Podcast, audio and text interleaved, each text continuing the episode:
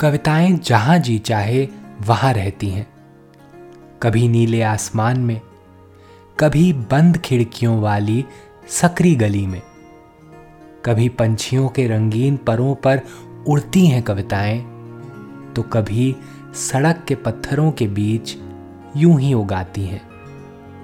कविता के अलग अलग रूपों को समर्पित है हमारी पॉडकास्ट श्रृंखला प्रतिदिन एक कविता। कीजिए एक नई कविता के साथ अपने हर दिन की शुरुआत। आज हम सुनेंगे विश्वनाथ प्रसाद तिवारी की कविता सपने, मनमीत नारंग की आवाज में।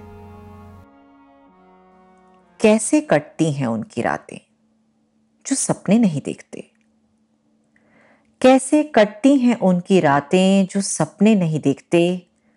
सपने आकाश की तरह अनंत, सपने क्षितिज की तरह अजनबी, सपने बच्चों की तरह मुलायम, सपने परियों की तरह पंख फैलाए, सपने कोहरे में सोए जंगलों की तरह, उगते दिन की तरह सपने।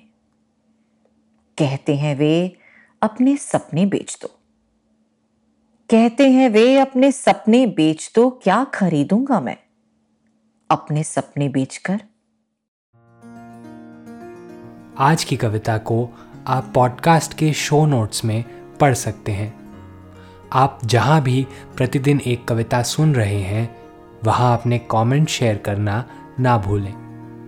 अगर आप चाहते हैं कि नई धारा रेडियो की यह प्रस्तुति हर सुबह आपके व्हाट्सएप पर आ जाए, तो हमें इस नंबर पर मैसेज भेजें 7428775376। कल एक और कविता के साथ फिर मिलेंगे।